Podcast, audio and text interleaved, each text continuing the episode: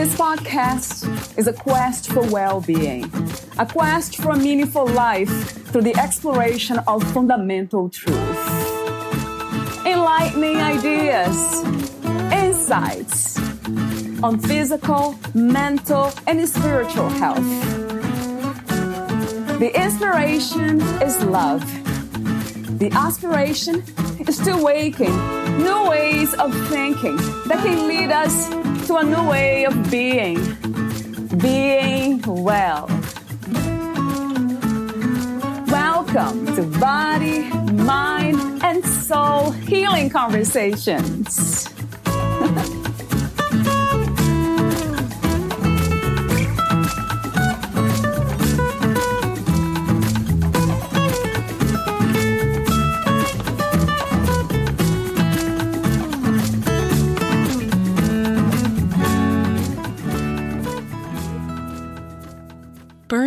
As a term was first applied by Freudenberger 1975 to describe what happens when a practitioner becomes increasingly inoperative.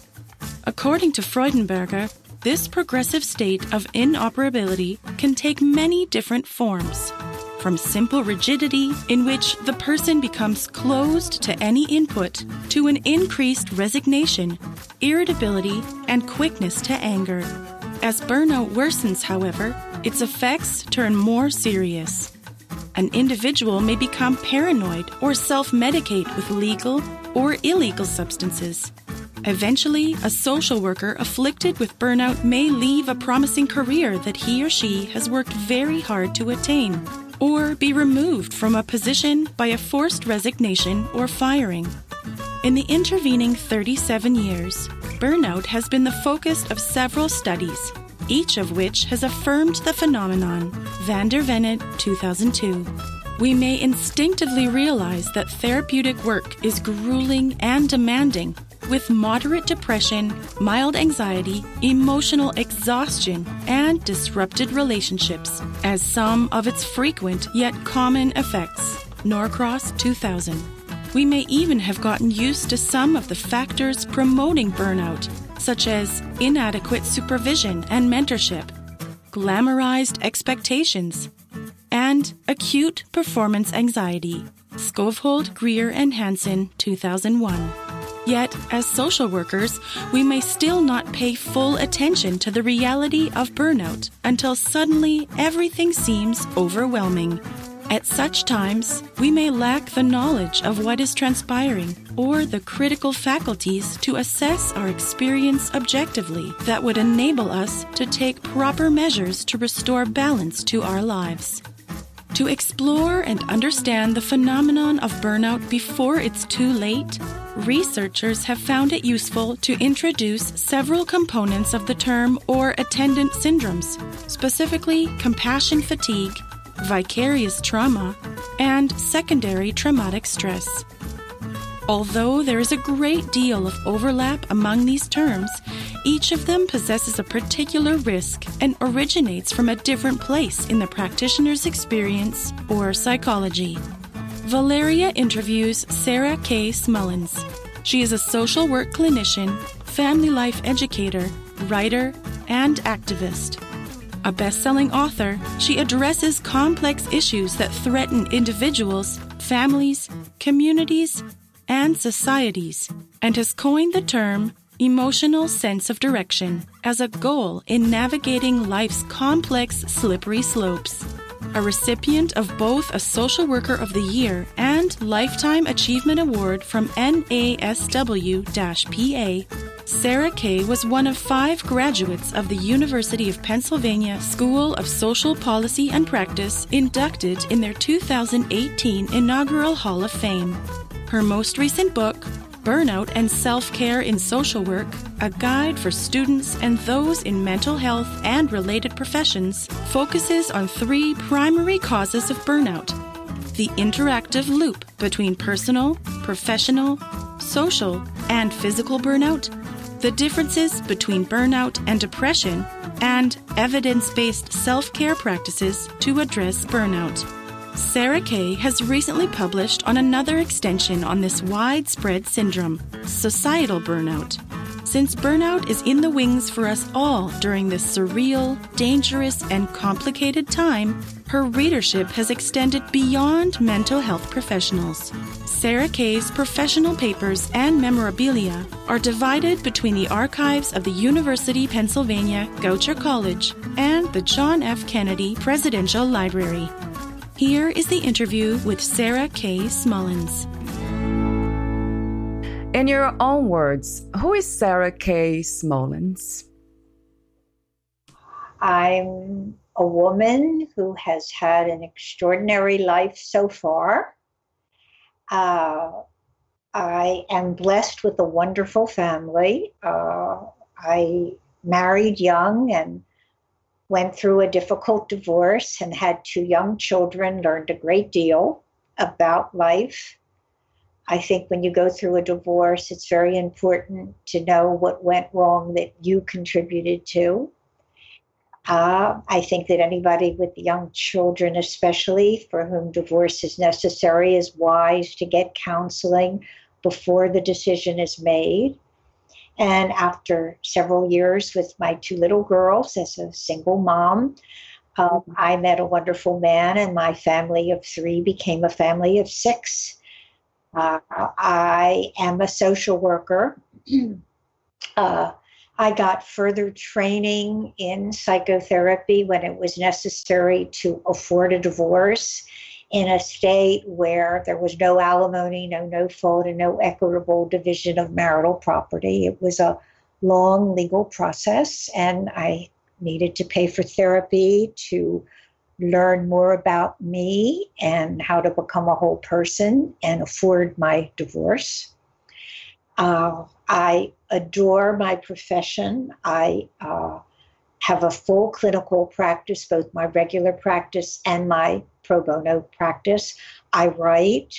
Uh, my last book, Burnout and Self Care, which you can find on my website, www.sarahksmollins.com, uh, was meant for those in the mental health profession, but I'm happy to say that it was an early book on burnout, and people in various professions are buying it, and I'm so happy about that.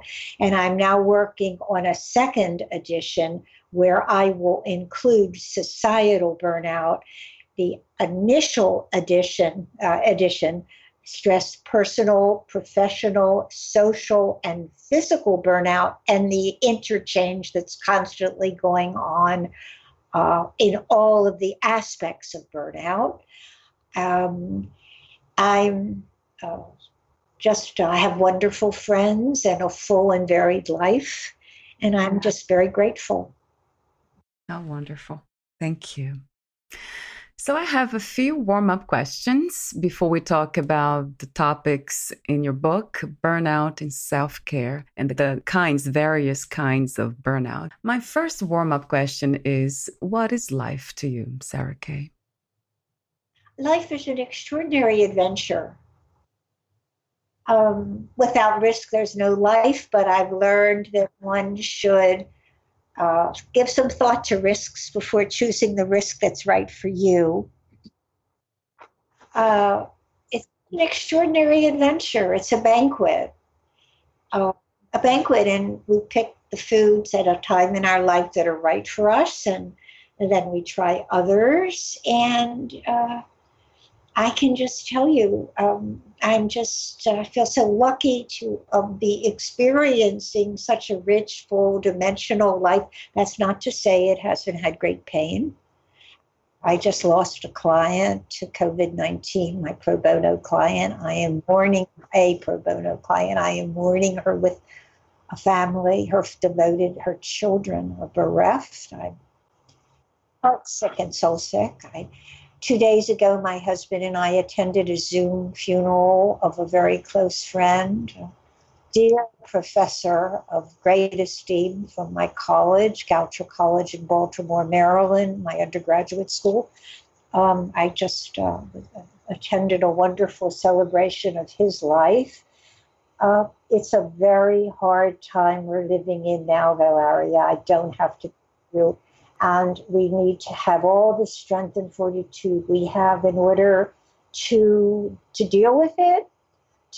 Pleasure whenever we can to keep our strength up and to know that it's going to be a while but there will be a light at the end of the tunnel. I like that that um, element of hope.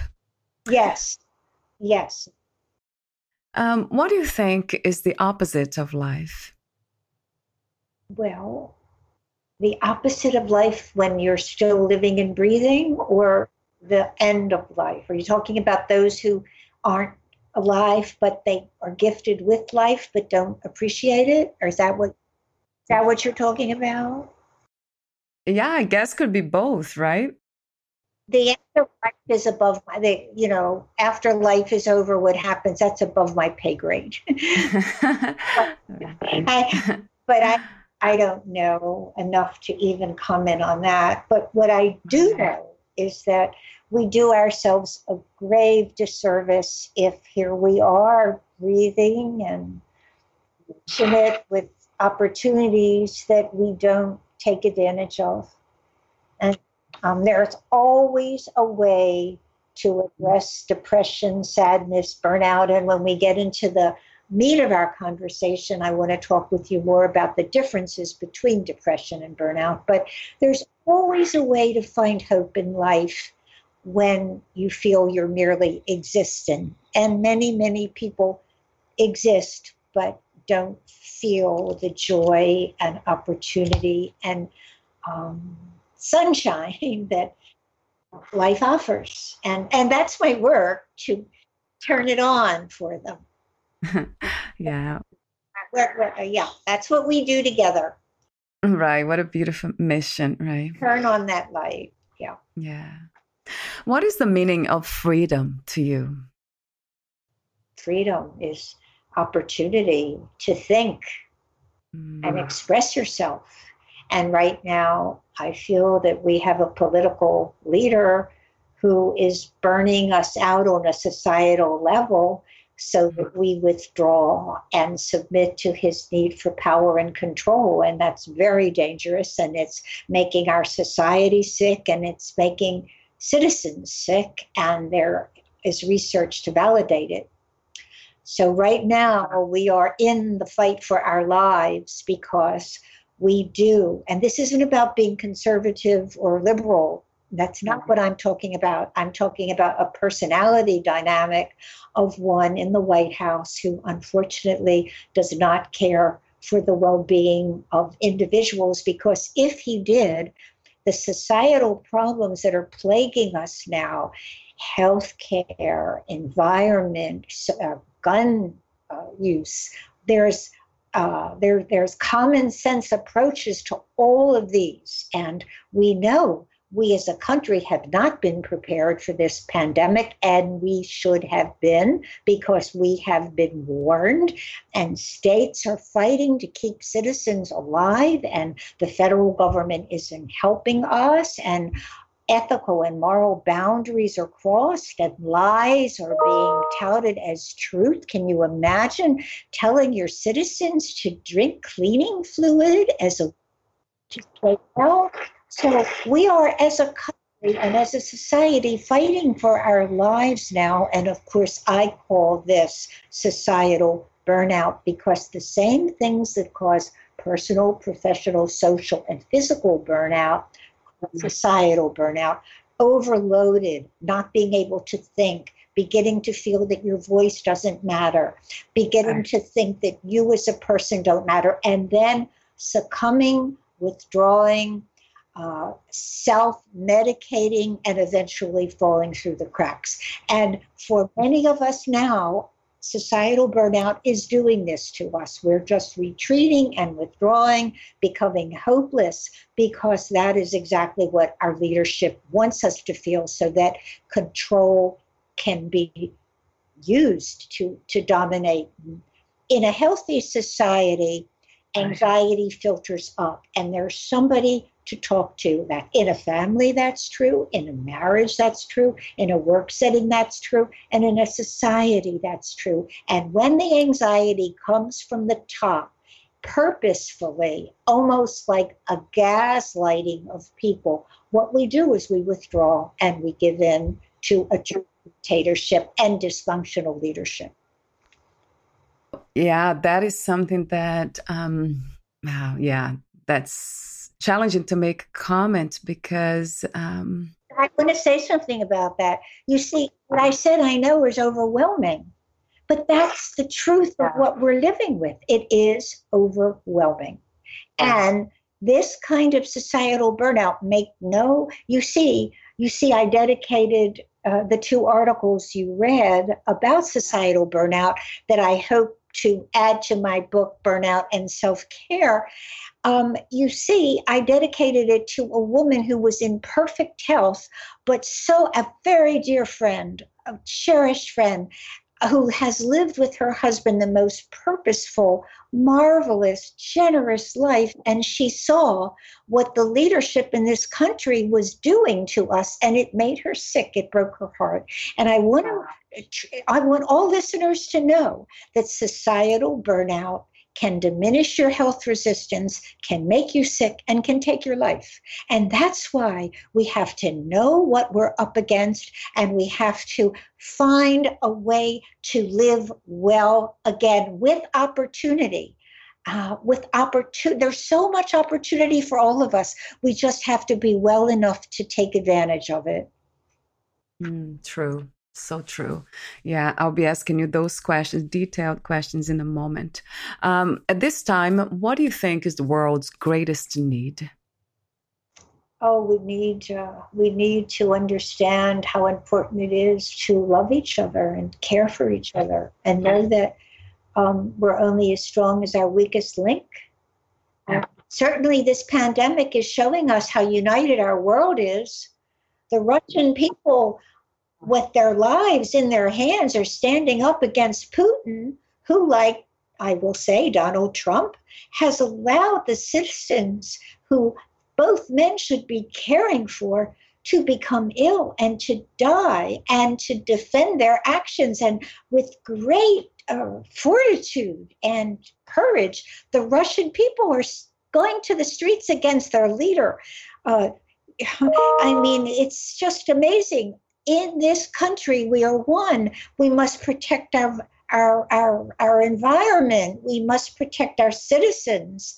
Can you yeah. imagine that the united states is the only industrialized country that doesn't offer health protection to all of our citizens? We can get a we're the only country. It's i can't wrap my mind around it. We can we're all entitled to a lawyer but not a doctor. Mm, wow interesting observation what is love to you, Sarah Kay? Love is based on self and mutual respect. If you really don't respect yourself, you may have very intimate connections, sexual, emotional connections, but they're not based on what I would call love. I'm talking about mature love, a love between two adults. talking about sexual love. Love, love, of course, is is for children, for friends, for our fellow country people. But love between two adults is based on self and mutual respect. Um, and um, it goes a long way to keeping you strong when you like yourself enough to find it. Yeah. What is your understanding and idea of peace? Peace, what comes from within, you know, um, and it grows from love and awareness, self awareness. We all have instincts that are not peaceful, and we have to learn how to uh, handle that. Uh, you know, I've learned, Valeria, that the opposite, that, that hate is not a natural instinct. Uh, you know, we hate the people who demean us and render us ineffective and helpless can come with mother's milk. Jealousy, being jealous of uh, relationships other others have, or envy, uh, feelings about wanting something someone else has. That comes with mother's milk. That comes babies, young people, young um, toddlers have that. Young children children have that. But as we reach adulthood, I think that envy and jealousy uh, can take a real, real backseat, and we, as we fulfill our own lives, we're able to wish other people well. So, what is peace? Peace is self awareness. This is wishing other people well. Uh, peace is finding contentment in the things that fulfill you in your own life and always knowing that you can continue to grow and learn and love other people and care. I'm a grandmother, so I can tell you get better and better. yeah, I love your wisdom already. Thank you. And my next warm up question is about God. What, where, and who is God to you? My, these are probing questions. And you, I'm glad you're saying to me, because again, this is above my pay grade. uh, I think I have, for me, uh, and there is some kind of a force out there um, who is greater than all of us, who we who what we can't begin to really describe. And I think the best way to feel God's presence is when you see people doing and giving and living and loving in the very best ways they can. And then we're very, very aware of God's presence. Yes. And my last warm up question What do you think is the purpose and mission of your life? I want to give.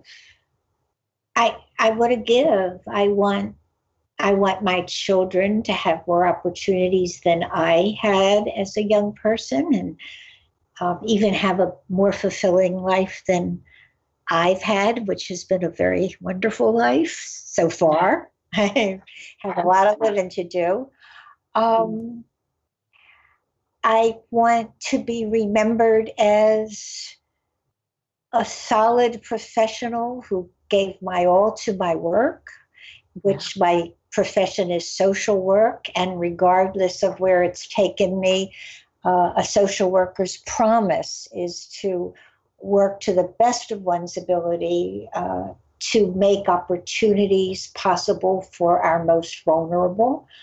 Um, that's been a very important mission in my life. Um, I want my husband to always know how grateful I am for this second mm-hmm. chance for happiness and fulfillment and to have a true devoted family and to show our children what a real marriage really is.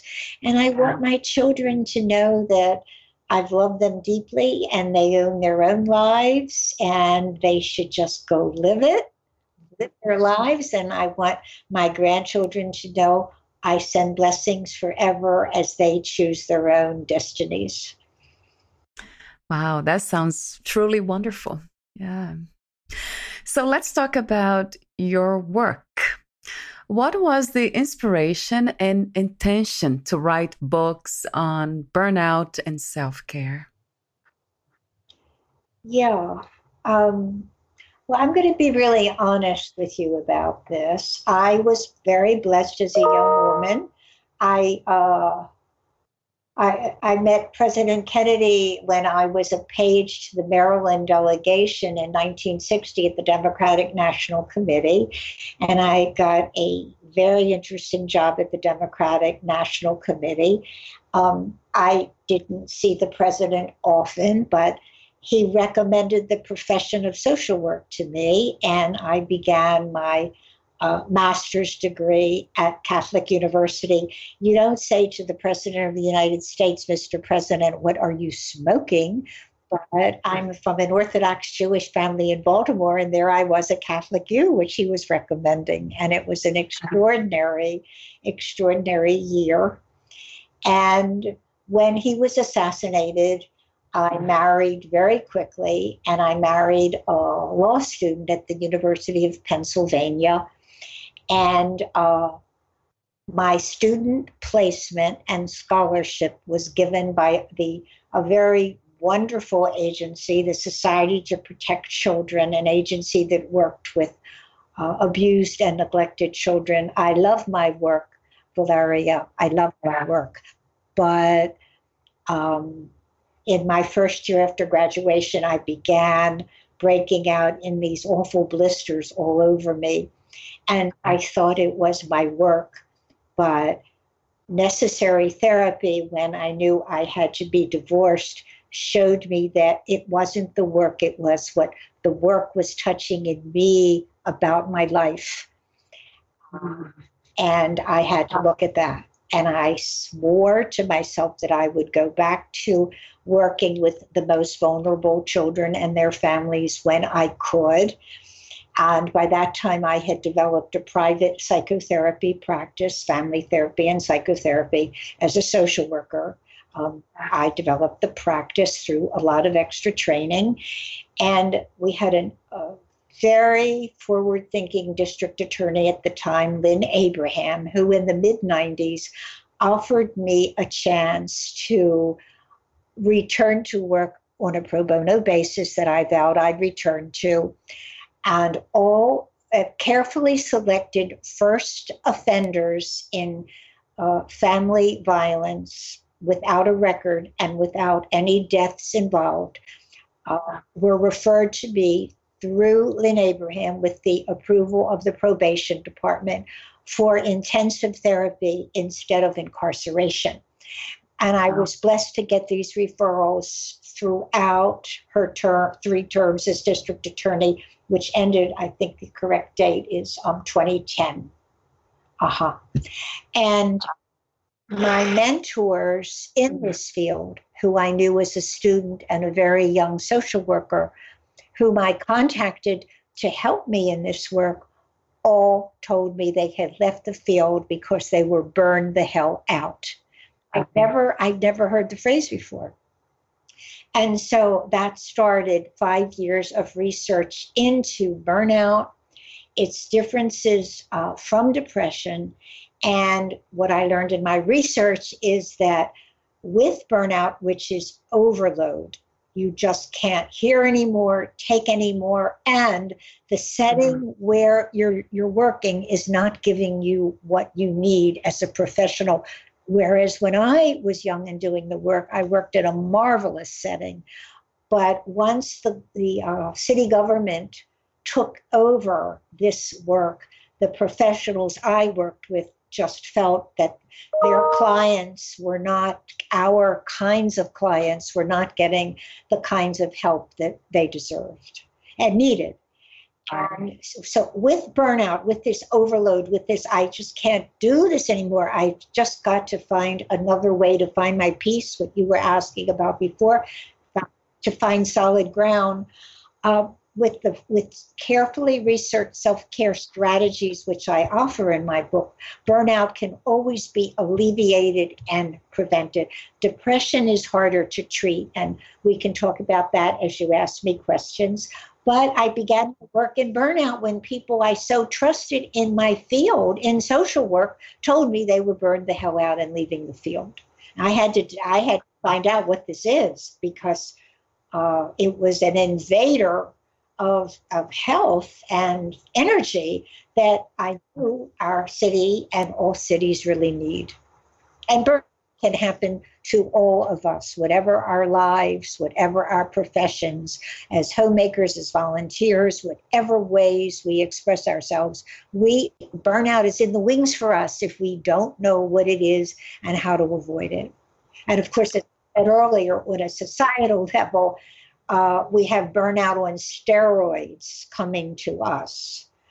Uh, and we must learn to survive and cope and change what is burning us out to protect everything we hold dear in this precious country. Yes. Um, so I guess I'll begin with basic questions about burnout. And the first one is Is burnout recognized as a clinical condition? No, no. It is uh, recognized as a syndrome, a constellation of experiences. And uh, the World Health Organization does not classify this as a psychiatric illness. Depression is characterized as a psychiatric illness, but when we talk more about depression, to me, a lot that is being called a psychiatric illness and does depress us for good reason are actually life events. Uh, death of, an, of, of, a beloved, illness, ours, someone else's, um, being treated terribly by a trusted friend, being fired for no reason, connivance and dishonesty, all of that can depress us. But that's mm-hmm. not an illness, that's life. When the black when people are not given permission by the people who care for them, usually parents, caretakers, to live the life we were talking about earlier in your framing questions. When, when they're not given permission to define life as they need to live it, they get depressed. And work with many clients about getting the path that's right for them, even if the people they've depended on the most and loved the most in their lives want them to do something else. Depression is alleviated when people can find their own paths. I call this, and I mm-hmm. coded this phrase. It's it's um, an emotional sense of direction, finding your own path. Um, sometimes with depression, a black cloud just descends. You don't know why. That is a psychiatric illness. And then for this, medication is necessary. And also, medication should always, in my opinion, include talk therapy. I've had great success in psychiatrists finding the right cocktail and then clients and I talking. Sometimes short term meds is necessary for some of the other conditions I spoke about, but my strong opinion, we are giving medication too easily often when just understanding and talking about your feelings will alleviate depression.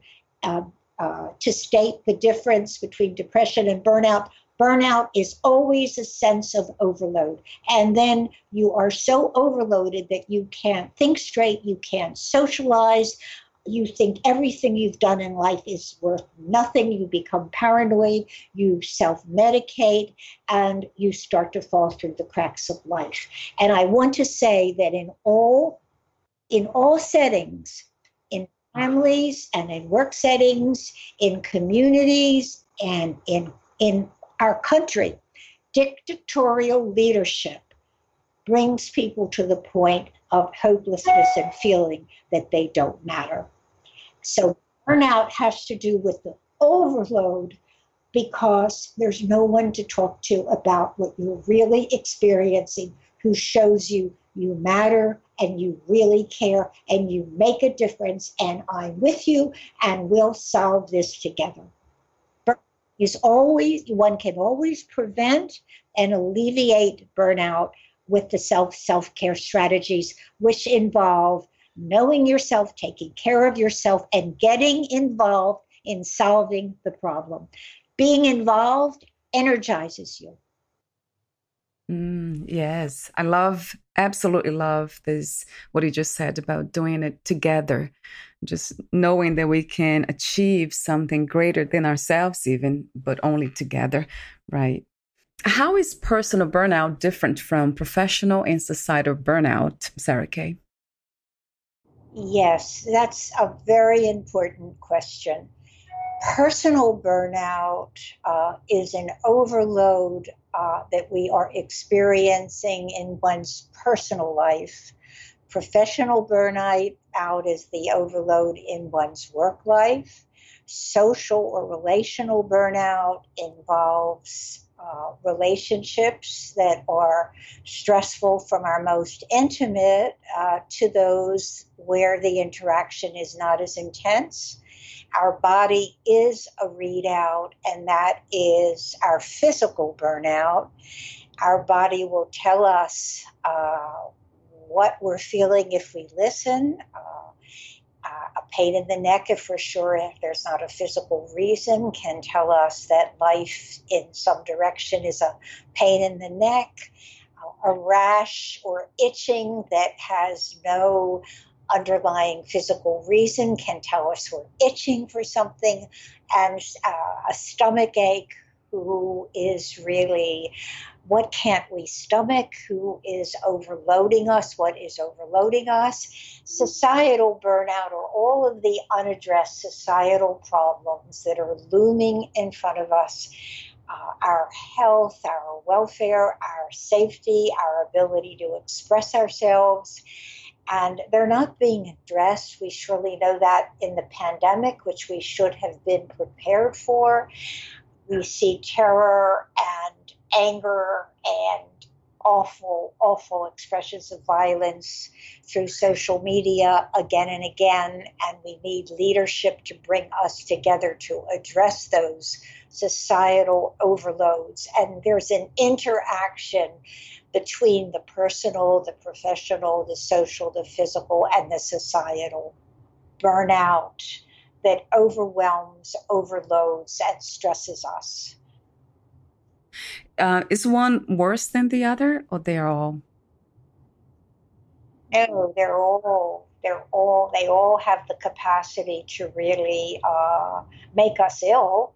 And in fact, uh, what we're learning in recent studies is that the incidence of burnout and depression has surely increased as the United States and other countries face a, uh, a crisis, a surreal crisis that should have been anticipated. You know, Valeria, several years ago, I wrote an article in the New Social Worker magazine, What I Wish I Had Known About Burnout when I was a younger clinician and in college and graduate school. And that grew into my book burnout and self care in social work, which is a guide for all mental health professionals. And people are buying it in other professions too. You, it was an early book on burnout, and all you have to do is replace the name of your profession or your volunteerism or your homemaking with mental health professional and you see the interaction of all of the manifestations of burnout. They when we're stressed at work we're stressed in our personal lives. Often we have no energy to address looming problems with certain people in our social lives when we either have to back away or have a conversation about being treated unfairly. And our body is the readout for all of this stress. Then today, and this is my new research on societal burnout, and I'm hoping to be able to update my first book, including this today. Just, uh, just read the news, watch news programs, go on social media. We are surrounded by violence. Even schools and, and houses of worship are not safe from violent violent attacks which really come from unfinished emotional business as well as people who just find that they don't know what to do with how upset and angry they are and act out viciously. And if we could address all of the societal differences that are just plaguing us and have the leadership to do this, we could find common ground and common sense solutions. It's necessary for our future. So true. Is there a difference between burnout especially the, the beginning stages, burnout and natural stress or the lack of stress management? Stress is always part of depression, uh, and it's always part of burnout. But burnout is a syndrome resulting from being overloaded and overburdened. Uh, depression itself, in my experience, Valeria, comes from an inability to carve out a life that you wish to live, as well as certain understandable reactions to illness, death, loss of a beloved, uh, betrayal of a good friend, connivance uh, in professional relationships, losing a job, uh, and then, of course, in its in in its more uh, uh, in in its more severe state, I should say, can become can be a psychiatric illness when talk therapy and short term drugs cannot help. Uh, when a black cloud descends and you do not don't know why, when you can't find any relief, uh, that is a more severe type expression of, of depression. And again, with appropriate care, it can be alleviated. Um, and even if it doesn't go away entirely, one can learn to live with it and still have a very, very fulfilling life. But usually, with appropriate treatment, depression lifts. Of course, another, if there's a psychotic episode, uh, this it can also be uh, a form of depression that, that must be treated with great care.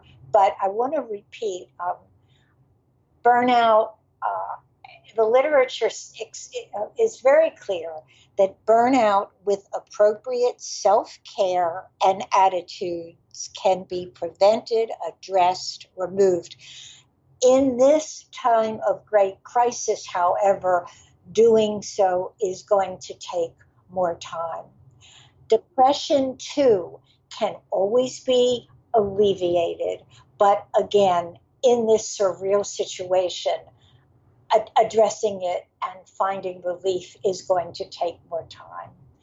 I, I want to emphasize the importance of solid, mature leadership in government, uh, in homes, and also in of course, all businesses and professional settings. When one in every phase and expression of our life has one to go to who cares, who genu- genu- genuinely cares, and uh, uh, wants to help us address our problems, burnout is always alleviated. So, talk to me about some of the most effective uh, strategies for self care I know you have that in your book. And you also said something very interesting that I have here. You said, My life and work have taught me that the strongest lesson in avoiding burnout through self care is to accept that we are human. Yes, we have to be able to express our feelings, Valeria. We to know that it's okay to be angry and learn to express it in appropriate, helpful ways to us and those we're angry with. We have to know that it's all right to be sad and to cry. Along with societal burnout is great mourning for what we've lost, what should have been, and hope for what can be. And to face that we're all limited and we all can only do the best we can is very important. I may have told you that um, not long ago, a client of mine died of COVID 19. A colleague has died. I have friends and neighbors struggling with illness, and I cry. Uh, it's very sad acknowledging our humanity and not having to be supermen and super women and uh, perfect is just such an important life lesson in in uh, go- going for therapy or counseling when we need it is a very important self-care strategy. Finding friends we trust and can confide in is an essential self care strategy, taking care of our bodies, uh, getting sleep, knowing that we're safe in our work and that uh, what, what, what workers now on front lines are facing in hospitals is, is unraveling.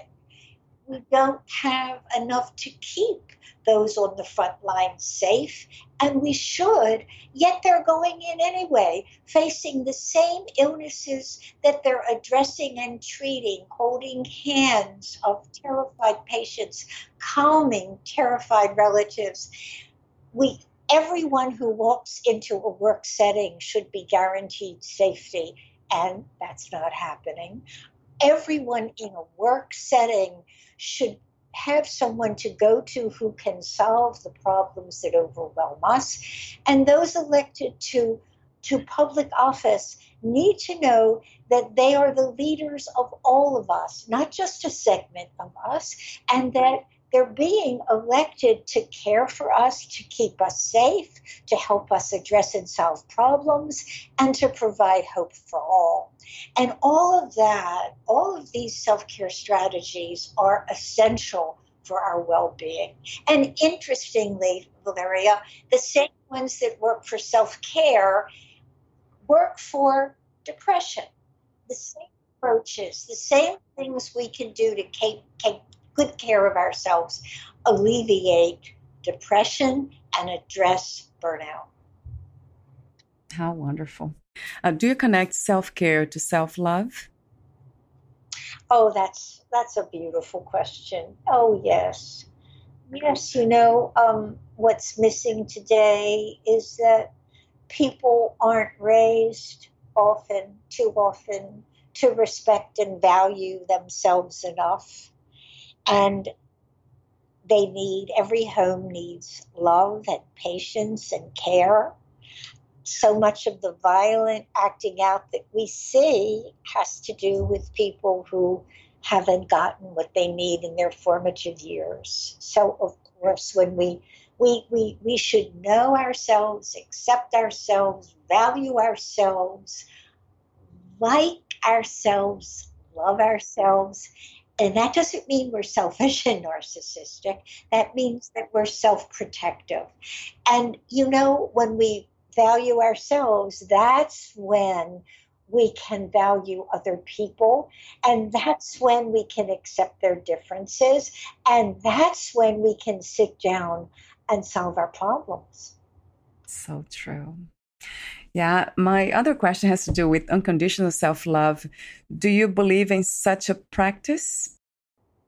I believe that the best way to conduct your life is to get to know yourself and to solve any of the emotional unfinished business that's inside of you that can keep you from being kind and responsible in your relationships, in work, uh, in personal life, uh, and in everything important to us.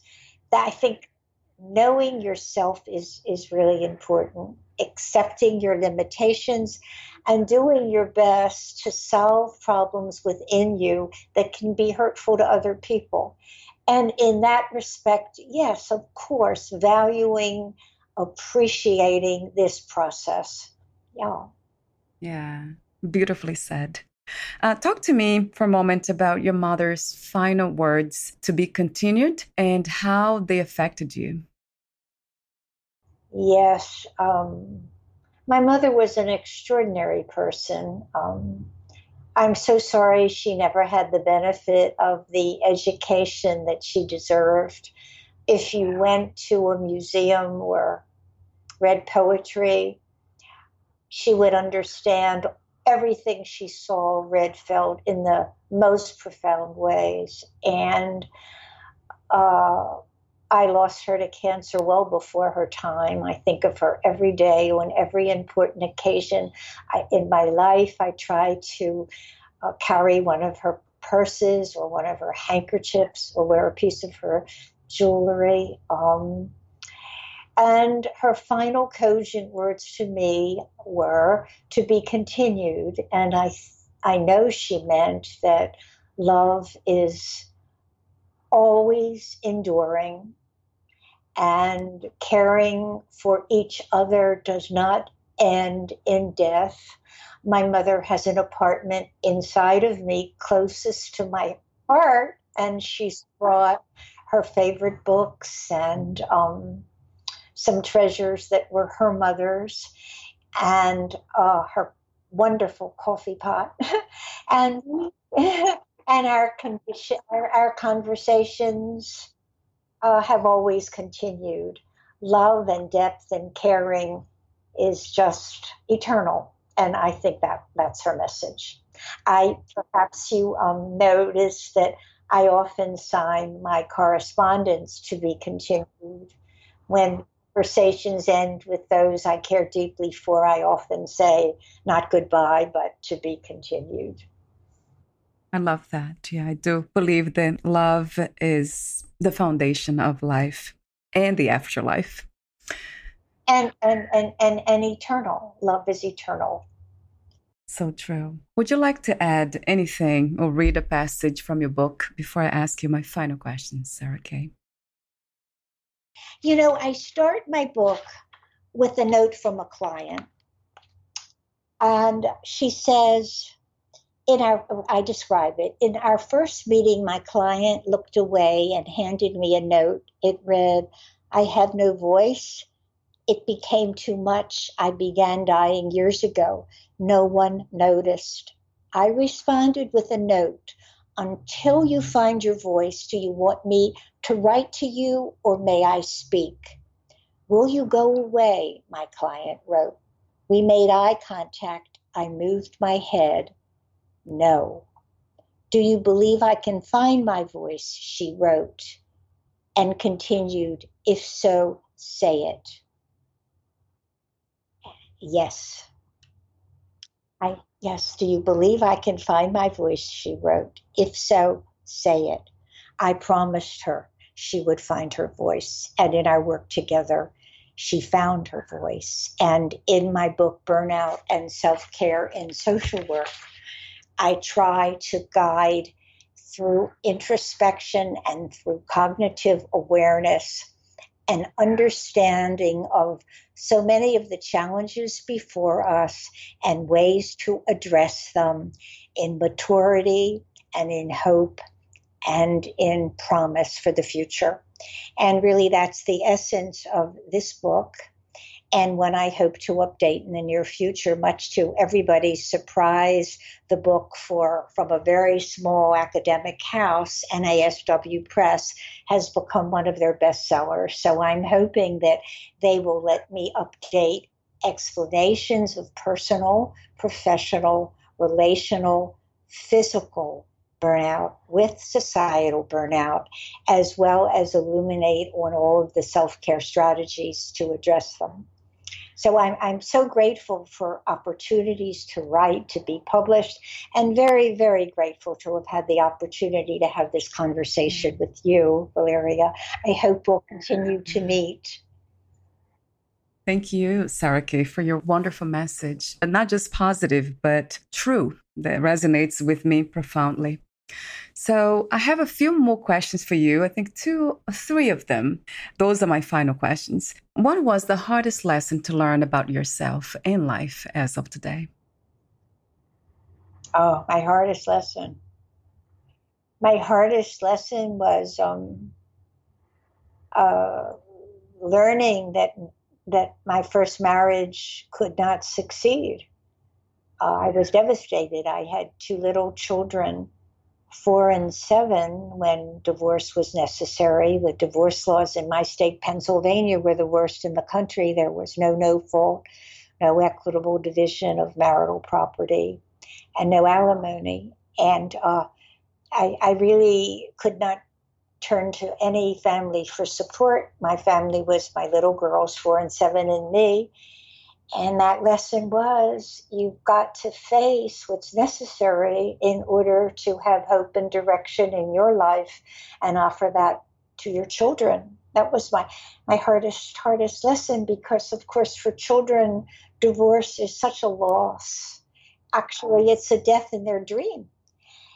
And I had to hurt them in this way in order to find a good life and uh, the ability to care well for them.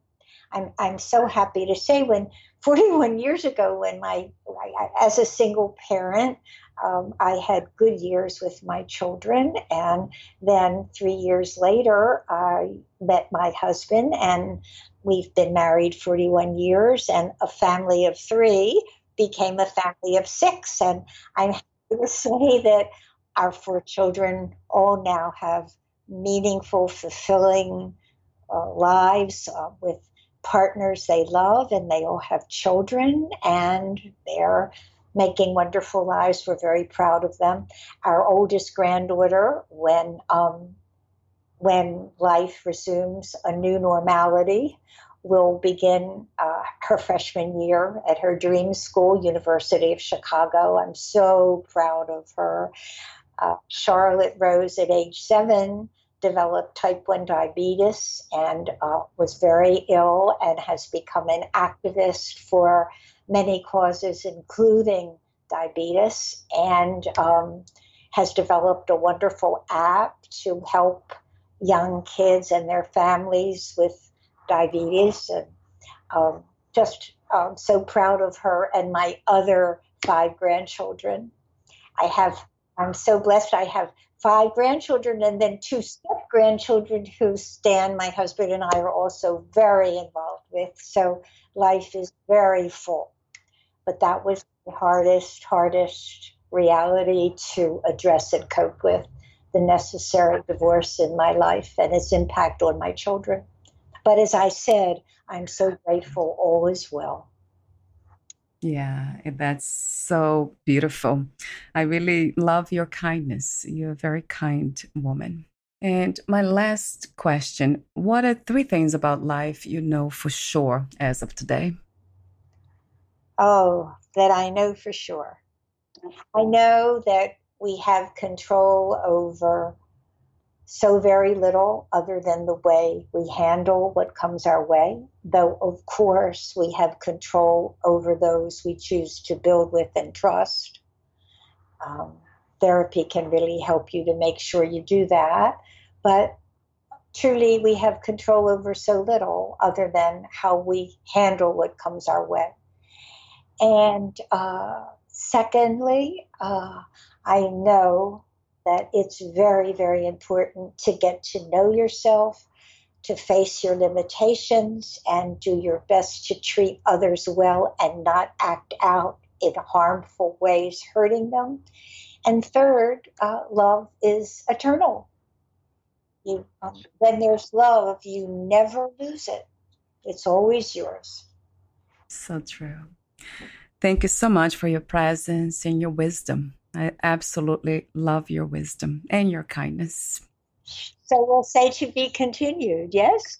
yes, absolutely. I have one more uh, technical question. Where can we find more information about you, your books, products, services, and future projects? Oh, if you go to www.sarakay.smullens.com com. That's S A R A K A Y S M U L L E N S. Um, you'll find um, my speaking engagements, or at least some of them. That's really not updated. I've been a little too busy, but uh, some of my speaking engagements, you'll find some of what I've written. Uh, you'll find the names of my books. The, the latest book, of course, is Burnout and Self Care in Social Work and uh, you'll find how to contact me with any further questions that you might have. Wonderful. Thank you so much again, SaraKay, and we'll talk soon. Thank you. Lovely to be with you, Valeria. The same here. Bye for now. Indeed. Bye. Thank you for listening. To learn more about SaraKay Smullens, please visit her website, sarakaysmullens.com. To learn more about this podcast, please visit fitforjoy.org slash podcast. I want to thank the Patreon members Lawrence McGrath, Mark Basden, Terry Clayton, and Aidan Vickrock. Thank you again for listening, and bye for now.